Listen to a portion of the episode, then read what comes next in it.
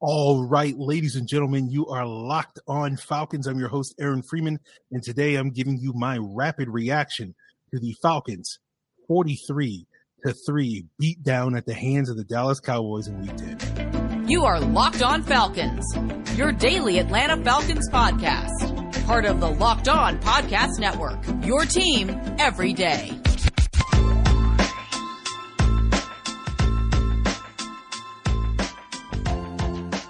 So, guys, you know me. I'm Aaron Freeman. Been covering the Falcons for many years, formerly at FalcFans.com, RIP. Still going strong on Twitter at FalcFans. Putting up weekly content over at the SB Nation website for the Atlanta Falcons. That is the Falcoholic.com. And of course, the host of this illustrious Locked On Falcons podcast, your daily Atlanta Falcons podcast, right here on the Locked On Podcast Network, your team every day. And on today's episode, we will be giving you our my rapid reaction to the Falcons' Week 10 loss to the Dallas Cowboys by a score of 43 to 3. We'll be breaking down the game summary, what went wrong for the Falcons. I, normally I would say what went right, but not much went right for the Falcons. Give out some gr- game grades. Lowest graded game for me for this team so far this season.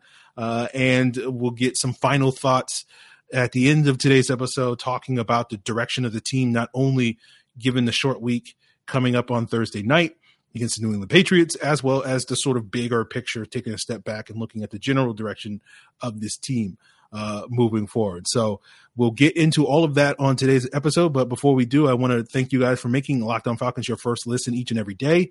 Of course, Locked On Falcons is free and available on a variety of podcast platforms, including Apple, Audacy, Google, and Spotify, as well as now on YouTube. Make sure you go subscribe to the Locked On Falcons YouTube page. And when you check us out, make sure you leave a comment, make sure you leave a like, and all that jazz.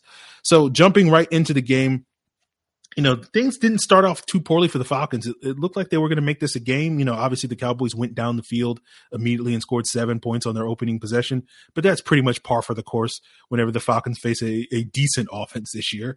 Uh, and, you know, then they followed that up with three points of their own. You know, they couldn't get a, a catch from Russell Gage in traffic on a third down pass with the ball hitting the ground, and the Falcons had to settle for Younghoe Koo uh, kicking a 35 yard field goal, and that you know made the score seven to three at that point in time. And then the Falcons actually got a stop. Uh, they were able to force a punt in Dallas with Zeke Elliott dropping a, a third down pass, uh, and then you know you you you saw what was the beginnings of a good drive, starting off with Kyle Pitts. He had a good start to this game. He had three catches for 52 yards combined on the first two possessions of the game. You also saw positive uh, plays for Cordarrelle Patterson uh, getting a good start, having 34 combined touches or 34 combined yards on four touches on those first two drives. But then on that second drive, you know, the Falcons went to Kyle Pitts again, and Cowboys nickel cornerback Jordan Lewis was there to break up the pass on the third and seven, and the Falcons decided to go for it on fourth and seven, and Arthur Smith got aggressive. And Jordan Lewis showed up again and, and broke up the pass uh, on to Russell Gage on that fourth down play. And this was kind of the point in the game where it was pretty much over for the Falcons. They they would never really show much of anything after this point in time. And I'm not going to sit here and do what the broadcast team did and and suggest that this was the sort of the turning point in the game. The Falcons clearly had plenty of other opportunities later in this game to get back into the game, um, but you know this would basically be the last time that they were actually in the game. Uh, so as for the decision to go forward on fourth down, I, I certainly questioned it in the moment. I certainly think, given the lack of execution, it's fair to question it after the moment. Um, I'm sure analytics will say that it was the right call for Arthur Smith, and I could see that from a certain standpoint. You know, I looked it up after the game, and you go back and look at all the fourth and sevens over the last five plus years, going back to 2016, uh, and teams convert about 43% of the time and they were looking at a, a 49 yard field goal from Younghoe Koo, which isn't automatic, but given that Koo is basically five for five in his over the last three years from that distance, and the Cowboy Stadium is is a pretty kicker friendly environment. I think kickers collectively are about like four for five or five for six from that distance over the last three years in that stadium. Uh, you you would assume that you know this was pretty much an automatic three points for the Falcons, but if you do the math and you say, okay, if the forty three percent chance of converting on a fourth and seven, you know, by going for it, and that leads to seven points. You know, it's forty three percent chance of seven points, roughly is about three points, and you know, if it's a hundred percent chance or 99% chance of, of three points on the field goal, three points roughly the analytics would, I guess, suggest it if that's how these fourth down calculators work. That's how I assume they do. Um, I don't know, but you, you would say it's a wash, right? And so going for it was just as likely to, to net you the same amount of points as kicking the field goal. So it makes sense to go for it to be aggressive in that situation. Um, and you know, it was interesting when you look at the teams when looking it up, the teams that went for on fourth and seven in the first quarter, which wasn't frequent. You know, only about 12 out of like the 106 uh, attempts came in the first quarter over the last five plus years. And those 12 times, you know, teams converted, I think like 70% of the time or 69% of the time or whatever it was. But only one of those teams was in at the field position that went for it, you know, where they had to kick a field goal under 50 yards in that situation like the Falcons found themselves in. And so typically when teams went for it early in the game on a fourth and seven, it was because they were likely going to have to kick a 54 yard field goal or 60 yard field goal, which is far from automatic at that point in time. But, you know, 49 seems pretty automatic based off of Koo's history uh, or, or, whatever the case may be. So while I think it's more than fair to, to question the decision that the Falcons decided to go for it, I'm not going to really make a mountain out of a molehill. Obviously, I've spent a, a good little while talking about it because I kind of definitely want to have my take on it. Um, but you know, I, am not going to sit here and say, "Oh, Arthur Smith is bad at game management; he cost us the game" or anything like that. I just think you know it's going to be something that is going to get discussed and debated quite a bit, and I think it's worthy of discussion and debate. But it's not to me this sort of huge deal that like decided the fate of the game or is something that we need to worry about for the future of this team. It's one play. It didn't go the Falcons' way. It is what it is. You know, you just kind of have to move on. But you know, with that favorable field position that the Falcons got after that failed conversion, the, the Cowboys went for their own fourth and five uh, in scoring position. They would have wound up kicking a 50 yard field goal at that point. They got aggressive. They went for it. And CeeDee Lamb, uh, you know, showed why they had confidence in going for it. He beat Avery Williams on a 21 yard gain. Then a few plays later, Dallas scored from the one yard line on the Zeke Elliott run, and that pushed their lead 14 to 3. They would then score again on their next possession, also in converting a fourth down, this time a fourth and three. Again, they had an opportunity to settle for three points uh, you know, going for a 42 yard field goal at that point in time. But Michael Gallup in his first game back after injury got a 23 yard gain on that particular play, finding a soft spot in the Falcons cover two zone, as so many receivers and tight ends have found this season. And, and then the next play, Zeke punched it in from the two yard line, and the Cowboys had a 21 to 3 lead with eight minutes to go in the first half. And then the Falcons had their second consecutive three and out, ending with Dorance Armstrong beating Jalen Mayfield for a sack. Dallas then marched the field, the ball down the field again. Lamb beating Williams in the end zone for a nine yard touchdown pass, uh, giving Dallas the dreaded 28 to 3 lead with one minute left in the first half. And you would assume, okay, the Falcons maybe have enough time to march down the field, get a field goal, with them getting the ball at the start of the second half, maybe go down the field, get a touchdown. Again, you know, they still have a, a huge hole to dig out of at this point in time, 28 down 28 to 3. But, you know, if they can come out and get like 10 points uh, on these next two possessions, it, you know, it's a two score game and, and, they'll have a chance in the second half. So, of course, uh, first down, Falcons give up a sack. This time, Kaleb McGary basically got juked by Micah Parsons. Matt Ryan fumbles the football. Fortunately, the Falcons recover it. Then on second down, Anthony Brown breaks up a, a pass to Olamide Zaccheaus. Then on third and 19 at this point in time, the Falcons just run a play to Mike Davis uh, just to try to get some positive field position to punt the ball. Uh, and then the punt is blocked by Dorance Armstrong, who got the sack two plays earlier. Nahshon Wright recovers the football in the end zone for a touchdown. Dallas kicks the extra point. They make it but the Falcons get called for too many men on the field penalty. So Dallas goes for two after that point, and Zeke punches it in, and, and now Dallas has a 36 3 lead going into halftime. And rest the rest of the game was pretty much the Falcons failing to make it at, at the least interesting. They had a three and out on offense to start the half. Matt Ryan then threw a pick on the second series uh, of the third quarter. Uh, and that was mostly on the wide receiver. In this case, Olamide Zaccheaus getting out muscled in traffic by Anthony Brown. Then the next possession, Matt Ryan threw another interception. Uh, this time he had pressure in his face. Um, but this one I think was on the quarterback because uh, even though he had that pressure in his face, he threw high and behind uh, Kyle Pitts and it was picked off by uh, Trevon Diggs. You still got to make those throws. You're going to find pressure in this league. We've seen Matt Ryan make these throws with pressure in his face. So that to me is on the quarterback as well as the offensive line to a certain degree. Um, and then after that point, you know, the third quarter ended and the Falcons pulled their starters, uh, put Josh Rosen in the game. Wayne Gallman basically was running out the clock. I think 48 of his team leading 55 yards came in after that point in the fourth quarter. Uh, Rosen himself threw an interception to start the fourth quarter on a miscommunication to Kyle Pitts, uh, where that ball was tipped by Anthony Brown, picked off by Jordan Lewis. Anthony Brown Jordan Lewis played the games of their lives. they look like superstars in this game. Um, you know, Dallas got their final score right before that Josh Rosen interception uh, where the Falcons put their backups in the game. They had a methodical drive.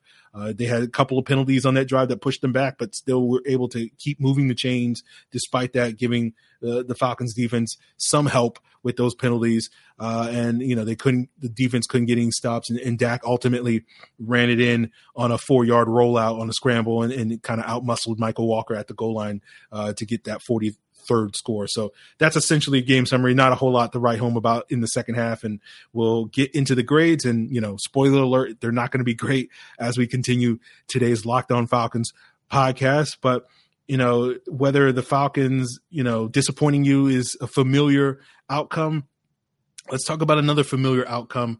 You're watching uh, the game on one device. You're trying to catch your streams of your favorite shows on another one. You're watching sports highlights on your phone. And then you got your father's, brothers, nephews, cousins, former roommate Deborah's login for your preferred streaming service. Well, I want to tell you about a way to get all the entertainment that you love simply without any of the hassle and a great way to finally get your TV together. And it's called DirecTV Stream. It brings your live TV and on demand favorites together like never before so you can watch your favorite sports, movies, and shows all in one place. That means no more juggling remotes, no never having to buy another device ever again. And the best part, besides not having to borrow Deborah's login, is there's no annual contract. So get rid of the clutter and the confusion and get your TV together with DirecTV Stream. You can learn more at directv.com. That's directv.com. Compatible device required. Content varies by package. So getting into the Falcons game grades as we do each and every Sunday on this rapid reaction, giving out grades for the passing offense, rushing offense, passing defense, rushing defense, as well as special teams. Starting with the passing offense, D minus. Um, you know, I, I don't feel like giving an F is fair, but feels like I give him the worst possible grade without giving him an F.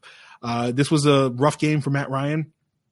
I don't think he was terrible or anything, but it certainly fits in that category of games that he's had quite a few of this year, which is pretty meh performances. I, I, feel like he's had four up to this point, now five with this Dallas game, and and then you contrast that with four really really good games where he played outstanding in those games. Um, you know, as I said earlier, that first pick was on Zaccheaus. The second one, I think, was on the quarterback, even with pressure in his face. You look at the the weapons. You know, Kyle Pitts was cooking early in this game. Again, had three catches for 52 yards on like basically the Falcons' first six or seven plays or whatever it was, and then had one catch for eight yards the rest of the game. Uh, the Falcons wide receivers had a combined one catch on six targets for zero yards in the first half of this game. Uh, he got Pitts got no help. Patterson got no help. Uh, that lone catch in the first half was Tajaé Sharpe on a rollout, which was basically a check down at that point in time. Zaccheaus finished the game with two catches for 22 yards. Russell Gage was once again, for the third time this season, blanked with zero catches on three targets. You know, we we got a big week from this wide receiver group last week. They, you know, stunk the bed. Let's say that to to not use colorful terms. And so whether it's Marvin Hall, whether it's Calvin Ridley moving forward, you know, hopefully somebody's going to come in and and help this unit and, and, give this offense a shot in the arm. You then couple that with Hayden Hurst injuring his ankle late in the game where he got rolled up on. So you wonder about his status moving forward. Uh, so, you know, the Falcons passing attack we'll get later in the episode talk about, you know, needing to have weapons around Matt Ryan. Um, but, you know, certainly did not look the part this week, and we'll see if they look the part, you know, on Thursday. More on that later. But uh, you know, the offensive line in terms of their performance was not great, but you know, we we went into this game feeling pretty confident. Okay, the offensive line will hold up well. Uh, Dallas's pass rush won't be a huge factor because Randy Gregory's now out for a while, won't play in this game. You know, I don't, I don't think Dallas was dominant up front by any means you know, but they did get some pressure, and it, it seemed like when they got pressure, it, it counted, whether it was sacks or, or, a hit on the quarterback. They finished the game with two sacks, five quarterback hits. Uh, that seems like a pretty typical stat line for an NFL offense. of line, you know, in today's NFL. So it's hard for me to be too harsh on the offensive line and say, oh, they played poorly. Maybe the film will will suggest otherwise, but you know, just for whatever reason, whether it was the offensive line, the quarterback, or the running game, or or the weapons, the Falcons offense didn't have it. And speaking of the running game, I give that unit a D.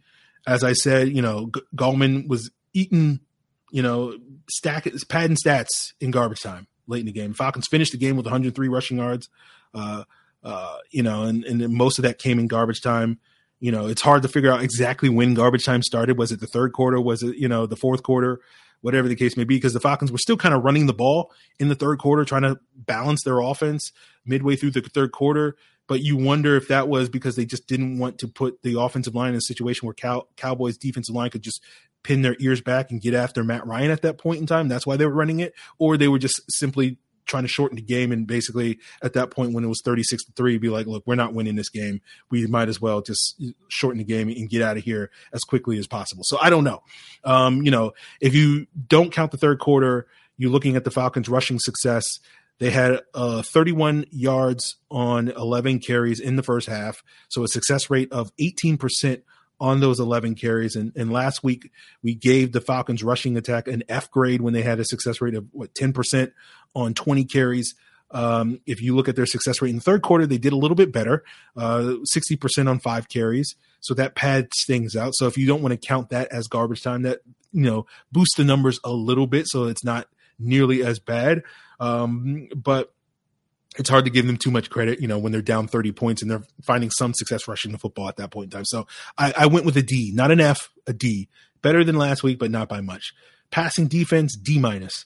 Uh, you know, it's harder for me to be as harsh with the defense despite giving them low grades as I'm going to give them, just because we kind of knew that Dallas's offense was going to cook against this um, Falcons defense. Now, if you had told me, you know, the morning of the game, oh, Dallas is going to score 43 points, I've been like, yeah, probably. That's probably what they're going to do. Now, if you had told me 36 of those will come in the first half, I would have been like, wow, yeah, that's, that's tough. You know, I would have thought maybe like 24 of, of those 43 points would have come in the first half. So certainly the defense did not play well at all. You know, we knew our cornerbacks outside of AJ Terrell were going to be overmatched, but even he gave up a couple of receptions in this game to Michael Gallup. Um, you know, um, you know, we, we knew CeeDee Lamb in the slot was going to be a, a major problem for this matchup. We saw a healthy mix of, of Avery Williams. I saw some Richie Grant early in the game as well, but it seemed predominantly Avery Williams and, you know, CeeDee Lamb showed why Avery Williams was considered to mostly be a special teams guy, not really a viable starting nickel cornerback. So, um, you know, the, the, good thing that you can say about Richie Grant is he did force a fumble later in this game, although, you know, that doesn't go towards the credit of the pass defense as the run defense of issue. Uh, you know, he forced a fumble on Zeke Elliott in the third quarter, but I think the Falcons immediately threw an interception right after that. So they didn't even benefit from that turnover. Um, we didn't see much of any pressure on Dak Prescott in this game. We, even though Dante Fowler was active for this game, was elevated off injured reserve on Saturday, and you thought maybe he could feast a little bit on on Terence Steele I don't recall Dante Fowler doing anything as a pass rusher in this game. The Falcons finished with zero sacks and, and two quarterback hits. Um, and uh, it seemed like maybe two or three plays max where the Falcons really affected the quarterback in this game. Uh, but hey, you know, Steven Means wasn't playing, so it's all good, as I've been told many, many times before. So moving on to the rushing defense, C minus, relatively speaking, this was the best part of the Falcons team today. They, they, they did a decent job at points in this game stopping the run. Um, you know, Dallas did not have a lot of success in the first quarter running the football. They did have a, a, lot more success in the second quarter running the football. So that kind of skews the numbers a little bit. If you just look at the first quarter, uh, the Falcons looked like they were picking up where they left off, you know, those last three quarters last week where they shut down the Saints running game. Uh, Dallas only had a success rate of 29% on their seven first quarter runs, only gained 12 yards on those seven runs. But then in the second quarter, Dallas had a success rate of 64% on 11 runs for 34 carries. And it wasn't like they were gashing the Falcons by huge yardage. A lot of those yards, why their yards per carry was low, because a lot of those runs were short runs, but they were in short yardage situations. The, the Cowboys had six instances where they had three yards or less to go uh, to convert and ran running the football, and they were able to convert five of those six times. And the one time they didn't, they got two yards on a like a second on a first and three at the goal line or whatever, and then on the very next play punched it in uh, for the score. So the Falcons did an okay job. Again, you have to sort of parse through it. Looking at sort of first downs, first and 10, the Falcons did a good job stopping Dallas's running game on those early downs for the most part. You know, in the first half, you know, Dallas only had a success rate of 33% on those first and 10 runs. Um, so I can't really say the run defense was good today, but they did some good things. They they certainly had one of their better days, and and that made me want to give them a C grade uh, because relatively speaking, this was probably like the second best day that they've had as a run defense this season. But be- because they got pushed around so often in short yardage and as frequent as they did, like they given up one or two short yardage things, like, that's one thing. But you know, to basically get pushed around five or six times in short yardage is is certainly not good. So I had to lower it to a, a C minus. Uh, so you know, I, I, feel like the Falcons' run defense is making some progress. Again, we're we're looking for the the sliverest of, of bright spots. Hey, the run defense was not terrible in a game where the Falcons lost by 40 points. Uh, so uh, this is this is the only bright spot we could come up with in this game. Uh, and you know, Grady Jarrett and, and Foye Oluokun were the guys that seemingly were making the majority of those plays. Oluokun did get nicked up in this game. Um, we'll see what his status is. Daren Bates, his replacement, got nicked up in this game. AJ Terrell exited the game with seemingly a concussion, um, but seemed okay. But I think at that point in time, the Falcons were like, why are we going to put him back in the game? Uh, like I, I, remember a play immediately when they showed AJ Terrell on the sideline. Darren Hall gave up a, a big catch to, um, I think it was Amari Cooper uh, that wound up setting up, I think, that last score for um, Dallas. Yeah, yeah, it was. Um, so you know, Jaylinn Hawkins exited the game with an ankle injury. So the Falcons got pretty beat up in this game, not only on the scoreboard, but, you know, in terms of the injuries and whatnot. So we'll see what happens this week on a short week. That probably means that given that they have a short week and, and some of these guys are dealing with injuries, we might be down a couple of starters uh, on Thursday night against the Patriots. But uh, we'll move forward and talk about sort of what direction the team is headed in on this short week going up against the Patriots, as well as talking about some of the big picture stuff. But before we get there, I want to thank you guys for making Locked On Falcons your first listen each and every day. And uh, as always, I have a recommendation for your second listen and several recommendations. I'm going to continue to recommend the other local shows here on the Locked On Podcast Network. Uh, devoted to the Atlanta Hawks, Atlanta Braves, as well as the Georgia Bulldogs. Locked On Hawks is available on a variety of podcast platforms, just like Locked On Bulldogs and Locked On Braves are. But Locked On Bulldogs and Locked On Braves are both also available on YouTube. So if you're watching me on YouTube, then you can go check out those shows immediately after on YouTube as well. And we'll continue today's Locked On Falcons podcast. The the only bright spot uh, for today is that coconut brownie chunk is back as a flavor for Built Bar. It was the winner of the Built Bar March Madness tourney for the best flavor you know, but it's only back for a limited time. So go ahead and try the best flavor of the best tasting protein bar out there on the market. And I gotta say, this is 100% real, guys. This is not just doing an ad read. Coconut brownie chunk is the real deal. Right? I'm, I'm a big fan of coconut. I know there's a lot of people in the locked on group chat that we have uh, that are not big fans of coconut. Um, but it was good enough to convert a couple of people there and be like, maybe I'm not as anti coconut as I want to be. So if you're a fan of coconut, I, I, guarantee that you will love the coconut brownie chunk. If you're not a fan of coconut, there's still a decent chance that you might wind up loving it. But if not, then there's still tried and true flavors like peanut butter brownie, mint brownie, salted caramel, cookies and cream, raspberry, double chocolate, and many, many more. Regardless of the flavor that you try, Built Bars are great because they taste just like a candy bar. You get none of the guilt though because they're healthy since they're low in sugar, low in calories, high in protein, high in fiber. So go order yourself the coconut brownie chunk or another flavor at built.com right now and make sure you use the promo code locked15 to get 15% off your first order. That's promo code locked15 for 15% off at built.com. So we know that football season is in full swing. And of course, BetOnline is the number one spot for all the pro and college football action this season. But BetOnline is not just for football, it's for betting all your favorite sports from football, basketball, boxing, right to your favorite Vegas casino games. BetOnline is the number one spot with a new updated website and interface and even more odds, props, and contests. Head over to the website or use your mobile device to sign up today. Use the promo code locked on and you'll get 50 percent welcome bonus. That means if you deposit 500 bucks, you get $250 in free money to play with. And I know I told you guys the Falcons would probably cover this game. I've told you many times, never take my advice on a Falcons bet. Um, maybe you lost money on the Falcons. Maybe you made money on the Falcons or made money today. So you maybe you want to make a little bit more money, or maybe you want to make up some of that lost money uh, by checking out the Monday night game between the Rams and 49ers. The Rams favored by three and a half points in that game. I'm not going to give you a recommendation because I don't want to give you bad advice, but head over to Bet Online, however you feel about that game, and check out all the amazing offers available for this season. Bet Online, your online sportsbook experts.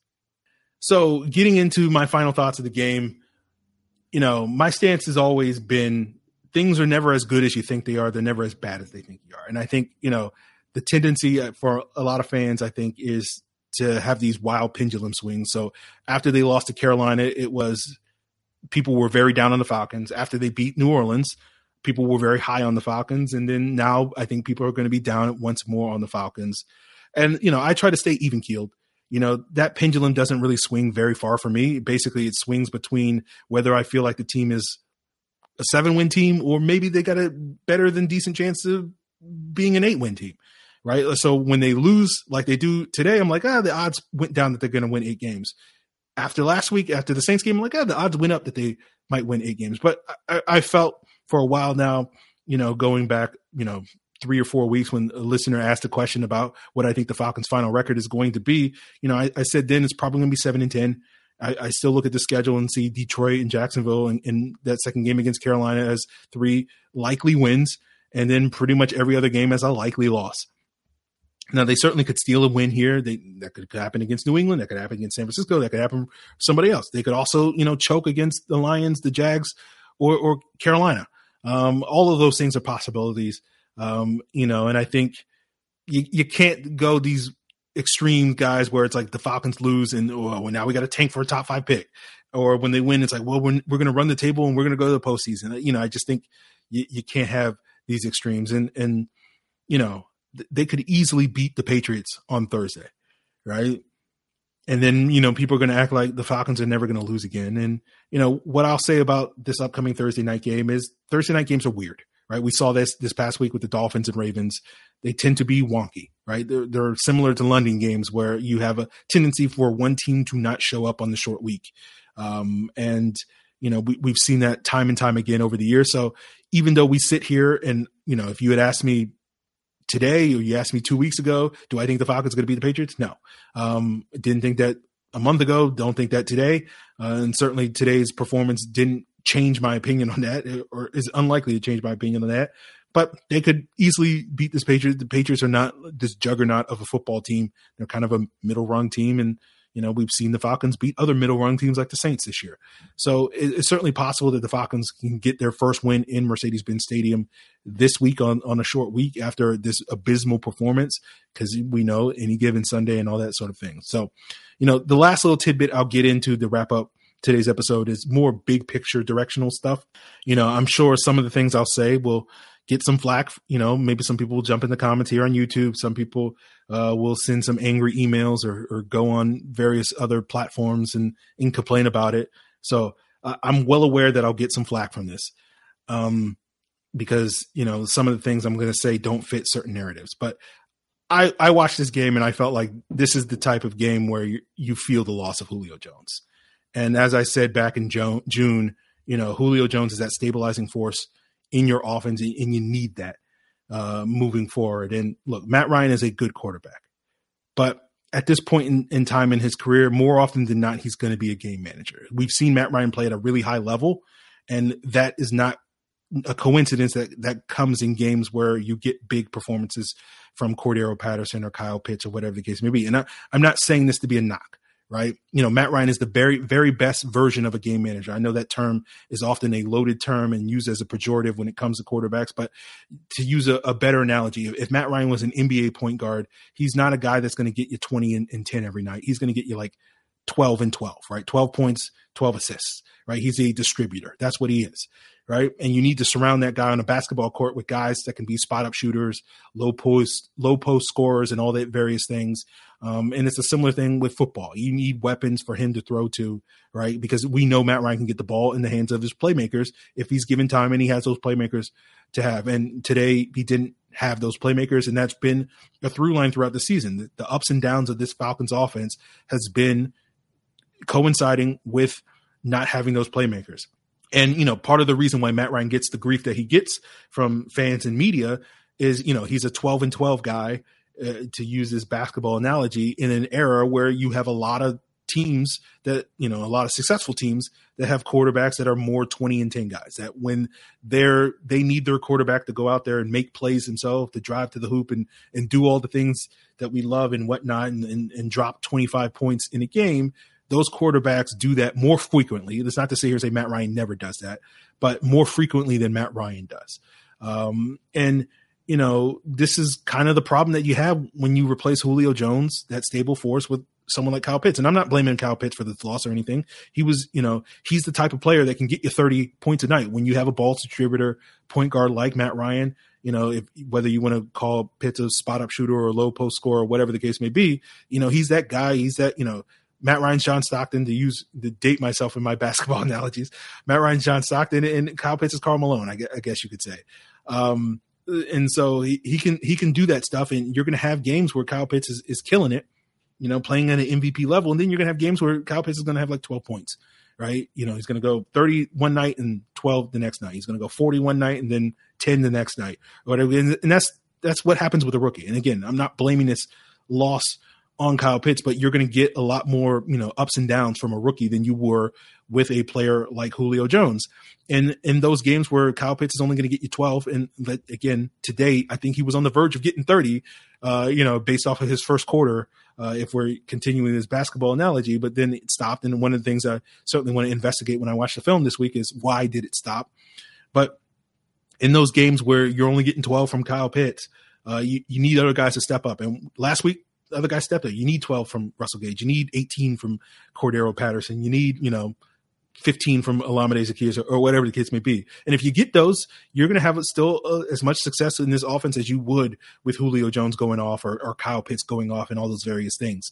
But because those guys aren't reliable scorers, every night, you know, to use a basketball analogy or in football every week, you're not going to get those points. You know, some weeks Russell Gage is going to get you 12, some weeks Russell Gage is going to get you two right? To continue the basketball scoring analogy. So, you know, we thought Calvin Ridley would be that sort of stabilizing force for the offense this season. That has obviously not been the case, but you know, I, I think even that was questionable a little bit because that's never really been Ridley's type of game. You know, we think Ridley is, is capable of doing it, but we haven't necessarily seen Ridley go out there each and every week and, and give you the six to seven catches uh, to move away from the basketball stuff, uh, to six or seven catches for 80, 90 yards that we regularly got over a decade with Julio Jones.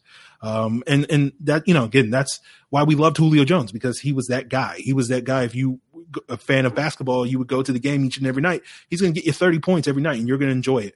And, and again, you know, I know that's when healthy, but like that, that's what's so weird to me. Like over the last six months, that that narrative has shifted. That we pretended that that wasn't the case for a decade, and why we loved Julio Jones. But again, this is not about Julio Jones. This is really about that conversation that we had in June, where we were talking about you need that stabilizing force. And until the Falcons get that stabilizing foundational force in their offense week to week, they're going to have ups and downs like this. They're going to have some weeks where their offense is clicking like we've seen this year, and there's going to have some weeks where their offense is struggling, like we saw today. Um, and and that's going to be the ups and downs. And I remember having this conversation where it's like Julio, you're losing that stabilizing force that Julio is. That you know each and every week you're going to get X from Julio Jones. You know that the defense is going to entirely game plan around stopping Julio Jones and you can build off that's your foundation for your offense. And whether it was julio jones for the last decade michael turner for the previous years vick and dunn and and duckett in the dvd days uh, in the in the past and, and what that's going to be in the future whether that's going to be kyle pitts whether that's going to be calvin ridley whether it's going to be another pass catcher whether it's going to be the running game that's what Derrick henry was for arthur smith in tennessee and there's very few teams in the NFL, very few successful teams in the NFL that don't have that sort of foundational player. And it, it doesn't necessarily have to be one player, right? You could be a, a run first team that has a great offensive line. You basically can have this thought process of we can put anybody behind our offensive line and he'll rush for you know 90 plus yards uh, and we'll be able to run the football you know that's basically when the, the 49ers under Kyle Shanahan have been successful it hasn't been because they had one workhorse running back like a Derrick Henry it's been a committee system and it's like the system uh, leads us to have our success you know, w- when that offense has been clicking. So you can have that here in Atlanta too. So it's not to sit here and say it has to be one guy, right? But that's going to be something that the Falcons going to have to work on. And, and maybe in year two, when Kyle Pitts has had a full year under his belt, he'll be able to do that. Maybe next year, Calvin Ridley, when he's come back and, and whatever he's dealing with and more comfortable in the system and the system is more comfortable with his skill set he'll he'll be that sort of stabilizing force or, or maybe the falcons will be able to find you know their Derrick Henry or whatever the case may be but the falcons are going to need to have that moving forward particularly in the twilight of Matt Ryan's career. And again, this is not a knock on Matt Ryan, despite me not necessarily singing the praises of Matt Ryan like maybe other people uh, on other platforms would do as they have done often this year. I, am not knocking Matt Ryan. This is just to me the reality of the situation. This is this is just as true as Matt Ryan as it is with Drew Brees, Tom Brady, Ben Roethlisberger, Philip Rivers, Peyton Manning, any old quarterback, you know, any quarterback 36, 37, you have to work harder to put them in a comfortable environment and that means putting playmakers around them. And that is true of a 36 any 36 37 year old quarterback compared to when they were 26 or 27 or 32 or 33 during their prime years. This is just the nature of the beast. And again i don't have any marriages to any narratives uh, pro or anti matt ryan. It's just like this is the way it's going to be.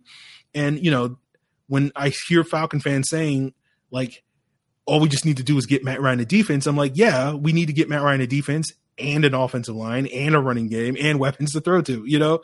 And, you know, even if they had a defense, like they would have what lost this game 24 to 3 or something like that. So like even if you gave Matt Ryan a defense, it wouldn't have made that much of a difference uh, in today's outcome, in my opinion. And this is kind of what I was getting at when I was discussing, you know, this with Jeff Schultz this past Tuesday on the podcast where it feels like the Falcons are kind of doing the same thing over again. And they're just going to have to find a balance moving forward, you know, with their offense and their defense moving forward as they rebuild this roster and rebuild this team and and hopefully have a brighter future than certainly, you know, it looked like on Sunday. And I think, you know, a lot of fans have convinced themselves over the years that, you know, they couldn't find that balance because Thomas Dimitroff and Dan Quinn were complete incompetence. And now that we've hired Terry Fontenot and Arthur Smith, they're going to do it right or whatever the case may be. And they'll be able to f- strike that balance. And, and maybe they can. But I think the reality that fans have to acknowledge, or I guess they don't have to do anything, but should acknowledge is that, you know, finding that balance in terms of rebuilding the offense, rebuilding the defense, and, and making these twilight years of Matt Ryan, whether it's two years, whether it's five years, whatever the case may be, the best possible twilight years that he can have, as we've seen with other older quarterbacks. Looking at you, Drew Brees, looking at you, Tom Brady. You know, that's a tough task, is the point. It's a tall order to find that balance. And that's not an easy job to do. And I think rather than just simply saying, oh, well, we just have to hire the right guy and they're going to do it because the other guys didn't do it, I don't think acknowledges that that inherently is an uphill battle, in my opinion. And, you know, that's a conversation that is going to be hard to completely unpack in the final five to 10 minutes of today's podcast. And that's going to be a conversation that it may take us five to 10 months to discuss, if not years, to, to, to truly unpack. And this is part of the reason why you've heard me for six months now on this podcast say, I am fascinated by what this regime is going to do next offseason because they're going to have to start moving in a direction. I don't know what that direction is going to be, but trying to find that balance moving forward is I'm fascinated to see what they do. So again, these are topics of conversation that I can't truly explore fully at the end of today's episode. So it will be something um, of discussion as we continue over the next days and weeks on the podcast. But tomorrow we'll be back with a guest to talk more about this game, and maybe I'll be able to, you know, throw some of these topics and conversations and questions that that person and they'll give their take on it on a future episode. But if you have any feedback on anything I've said or anything you want to vent a little bit about the Falcons performance, by all means, uh, you know, my, my inbox is open over at lockedonfalcons at mail.com. Of course, you can always hit me up on social media on Locked On Falcons, either on Facebook or on uh, you, Twitter and on YouTube. You can leave a comment, of course. Make sure you give us a like while you do. Uh, telling me why I'm wrong or why I'm right or you know what, what your thoughts are on this. And of course, don't ever take my advice again on on a Falcons bet. Why would you? You know, Uh, you know, I am obligated to give my opinions on who I think you guys should bet on, but why would you take it with anything more than a grain of salt when you have places like Locked On Bets available for you? Handicapping expert Lee Sterling is giving you his daily picks, and, and Lee's been killing it this season. You know, not just in terms of football, but basketball, baseball, you know, all the sports. So don't ever listen to me when it comes to betting advice. Just subscribe to Locked On Bets, and it's free and available on, on, a variety of podcast platforms. So go check out Locked On Bets, guys, and uh, we'll be back tomorrow with more on this Falcon team and this loss, and and how the Falcons move forward on a short week as uh, we we see what's what with this Falcon team. So appreciate it, guys. Till then.